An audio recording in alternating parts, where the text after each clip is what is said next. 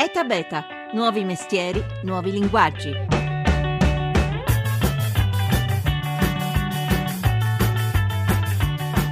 Stiamo studiando il progetto iPlane, un velivolo particolare futuro che è in grado di fare due missioni, un volo intercontinentale a 5.000 km orari e a 30 km di quota per andare da un continente all'altro, per esempio Roma a New York in meno di due ore, ma è in grado anche di fare un volo di, da turismo spaziale salendo fino a 100 km di quota, offrendo quindi ai sei passeggeri, più i due piloti ovviamente, alcuni istanti, alcuni momenti di assenza di gravità e una bella visione particolare della Terra. Questo velivolo è molto particolare perché è l'unico progetto al mondo che consente consente eh, di decollare e atterrare da una pista ordinaria di aeroporto con atterraggio e decollo orizzontale.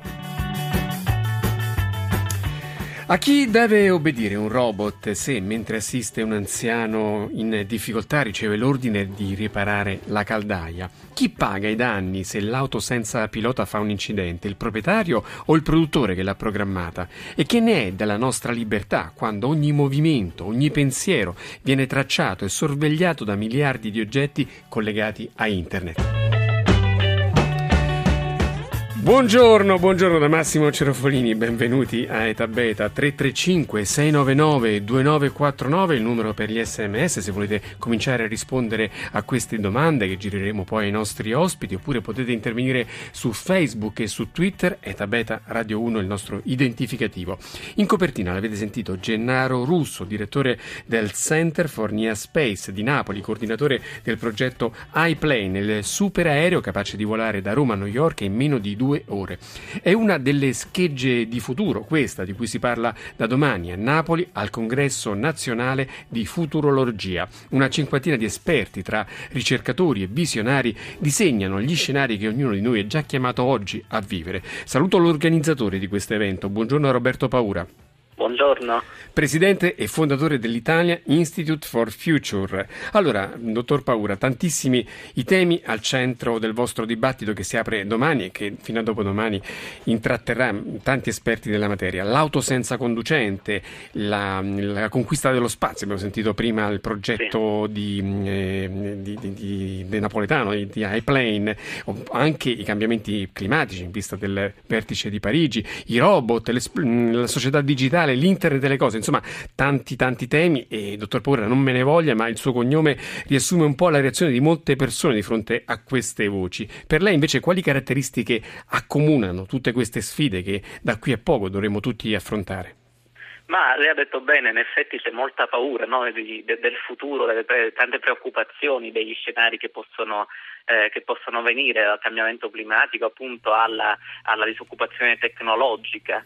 Eh, quello che bisogna fare, che noi cerchiamo di fare con l'Italian Institute for the Future, è cercare di invece... Eh, non tanto rassicurare, ma eh, convincere i decisori politici a eh, intraprendere quelle iniziative necessarie perché questo futuro non, non, ci sfugga di mano. Un punto centrale che accende subito la nostra immaginazione quando parliamo di futuro sono i robot, giunti finalmente a una fase matura che va oltre gli usi che conosciamo tutti nelle fabbriche, stanno entrando nella vita di tutti noi per diventare veri e propri assistenti personali che si prenderanno cura degli anziani, guideranno le nostre macchine, ma soprattutto faranno faranno scelte al posto nostro grazie ai livelli sempre più sofisticati di intelligenza artificiale. Che tipo di problemi etici che voi studierete da domani crea questa società degli automi? Per esempio, possono, come dicevamo all'inizio, possono disobbedire ai nostri ordini se i nostri ordini comportano rischi?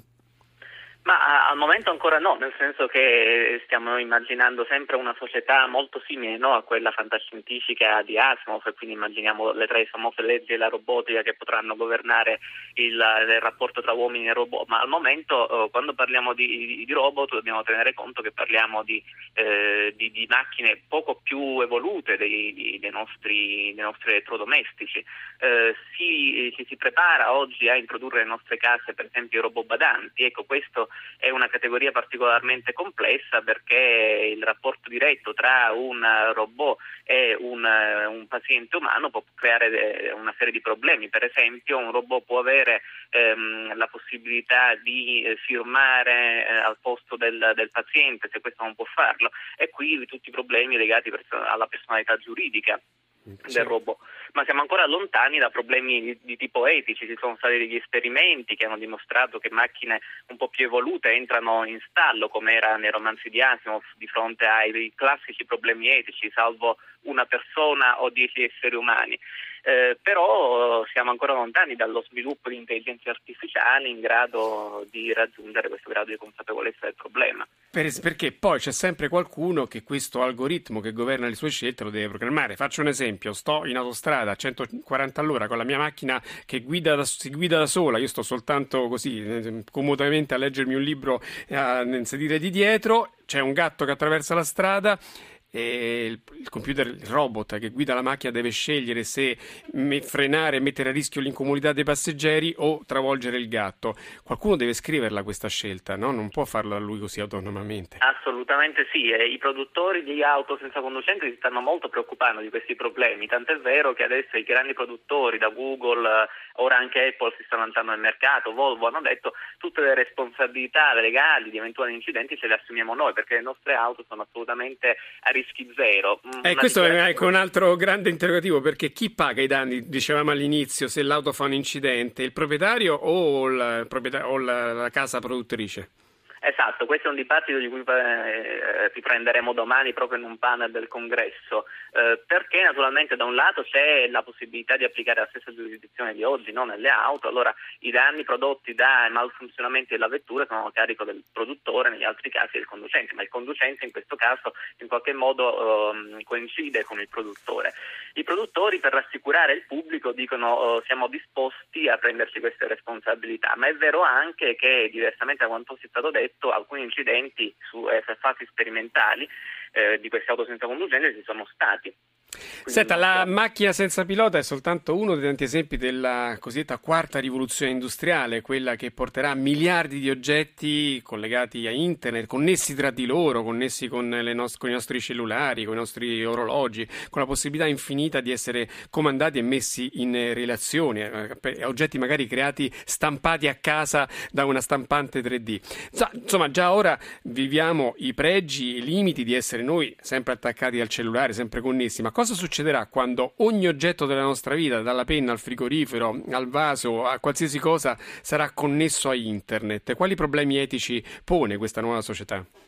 Beh, il problema ovviamente sono sempre gli stessi di oggi, quindi il problema della privacy, il problema della sicurezza da eventuali intrusioni hacker è naturalmente un problema poi che si moltiplica all'ennesima potenza perché oggi c'è un'invasione della privacy nei nostri computer, ma quanti di noi davvero hanno informazioni di particolare sensibilità? Eh, però immaginiamo un hacker che invece entra all'interno del nostro, della nostra casa intelligente, può acquisire moltissime informazioni eh, sensibili sui nostri consumi, sui nostri gusti personali, eh, che possono essere messe a disposizione di eh, enti come eh, assicurazioni e altri tipi che possono poi metterci in difficoltà. D'altro canto è vero anche che invece in questo modo noi avremo, semplificheremo di molto la nostra vita e in alcuni casi la miglioreremo anche dal punto di vista della salute. Pensiamo per esempio alla possibilità di mettere a disposizione il nostro genoma eh, su una banca dati e analizzarlo eh, per eh, finalità di medicina eh, preventiva e predittiva. Anche qui problemi di privacy, se questi dati genomici finiscono nelle mani di malintenzionati, che cosa succederà? Però è vero che eh, il lato positivo su- sorpassa significativamente quello negativo. E ha detto bene, la medicina, la salute è uno dei campi su cui ci sono le più grandi aspettative per il futuro prossimo e voi domani ne parlerete ampiamente perché la tecnologia e l'innovazione può fare molto in questo senso. Allora do il benvenuto a Bruno Lenzi, fondatore di Open Biomedical Initiative. Buongiorno. Grazie, buongiorno. buongiorno. Allora, voi eh, avete creato un, un, progetto molto interessante perché vuole portare la tecnologia e le stampanti 3D nella medicina, soprattutto nei paesi più svantaggiati dove è difficile far eh, comprare una protesi che magari costa 10.000 euro e eh, invece con una stampante 3D si può fare lo stesso prodotto a pochi centinaia di euro. Ci spieghi un po' il progetto. Esattamente, vi ringrazio innanzitutto. L'Open Biomedical Initiative innanzitutto è un'iniziativa formata da volontari, eh, volontari che lavorano unicamente online. Questo significa che non abbiamo una sede ma comunque riusciamo a sviluppare dei, degli oggetti fisici e questa è una grande cosa perché ormai siamo circa 300 in giro per il mondo e chiunque voglia unirsi può farlo indipendentemente da dove si trova. Eh, noi sviluppiamo questi dispositivi biomedicali dalle protesi a protesi meccaniche, protesi mioelettriche, quindi con dell'elettronica all'interno, incubatori, incubatori ehm, guanti riabilitativi, protesi riabilitative e così via, in maniera innovativa diciamo. Sfruttiamo infatti L'open source, quindi le istruzioni di realizzazione di questi dispositivi sono liberamente scaricabili da internet. Questo significa che chiunque voglia realizzare poi questi dispositivi, indipendentemente che sia in Italia, che sia in Africa, in India, in Sud America, può farlo. Eh, questi dispositivi inoltre sono stampati in 3D. Questo significa che avendo una stampante 3D si vanno a superare tutti quei limiti e tutte quelle problematiche geografiche ed economiche perché non bisogna più andare a realizzare l'oggetto, produrlo e inviarlo, ma si può inviare soltanto il file, quindi con tra virgolette un clic per semplificare, e si è istantaneamente in ogni parte del mondo. Ovviamente una conseguenza molto importante di utilizzare questi due approcci è quella di avere un forte abbattimento dei costi. Infatti i nostri progetti riescono alcune volte ad essere 10 anche 100 volte a un costo inferiore rispetto alle controparti commerciali. Ovviamente noi non vogliamo andarci a sostituire la biomedica perché la biomedica c'è, funziona ed è è veramente una cosa che salva milioni di persone. Partiamo però da un presupposto, il mondo è fatto da 7 miliardi e 200 milioni circa di persone, un miliardo di queste persone può accedere a questi dispositivi, 6 miliardi no. Quindi il nostro obiettivo è semplicemente quello di andare a eh, rendere la biomedica veramente accessibile a tutti. E tra l'altro è un progetto di democratizzazione appunto della medicina perché oggi soltanto un miliardo di persone possono accedere a queste tecnologie, gli altri 6 miliardi non hanno alcuna possibilità di ottenere una protesi, ottenere un altro strumento per la propria salvaguardia della propria salute. Quali sono le applicazioni possibili stampabili con la stampante 3D che voi state utilizzando? Ad oggi abbiamo un progetto di protesi meccanica, quindi una protesi totalmente stampabile in 3D, una protesi elettrica, quindi un'evoluzione della protesi meccanica che all'interno ha anche dell'elettronica, quindi un qualcosa di un pochino più complesso. Anche l'elettronica viene realizzata in maniera tale da poter trovare tutti i componenti in ogni parte del mondo, quindi non ci affidiamo soltanto ad un'azienda di prototipazione elettronica. Abbiamo un'incubatrice, un'incubatrice neonatale, eh, un sistema che permette di mantenere costanti temperatura e umidità per far vivere sostanzialmente quei bambini che nascono in maniera prematura. Abbiamo anche dei, delle, dei semplici ausili come dei ganci per regiflebo che eh, in paesi come l'India, in Africa sono delle cose che non si trovano, soprattutto si trovano in maniera standardizzata e noi riusciamo a farle in maniera personalizzata guanti riabilitativi per persone plegiche, altri sistemi di riabilitazione e anche soltanto software, quindi eh, sistemi gestionali ad esempio per ospedali del terzo mondo. Al 335 699 2949 gli sms degli ascoltatori ci dicono buongiorno, penso che la tecnologia troverà il suo apice quando riusciremo a riprodurre la natura dalla CO2 più sole, ottenere ossigeno dall'erba, la carne e così via. Torno con Russo, con Roberto Paura, il presidente e fondatore dell'Italian Institute for Future, che da domani organizza il congresso di futurologia italiana. Ha, ha sentito questo messaggio, parlerete ovviamente anche del, del, problema del clima, la conferenza di Parigi che sta per cominciare per dare risposte, però parlerete anche di un grande altro problema eh, che è quello dei big data, ossia delle, dei, dell'infinità quantità di dati che vengono raccolti grazie a ogni nostro spostamento, a ogni nostra mail, a ogni nostro post sui social network. Quali sono gli scenari dei big data, per esempio, a proposito della lotta al terrorismo?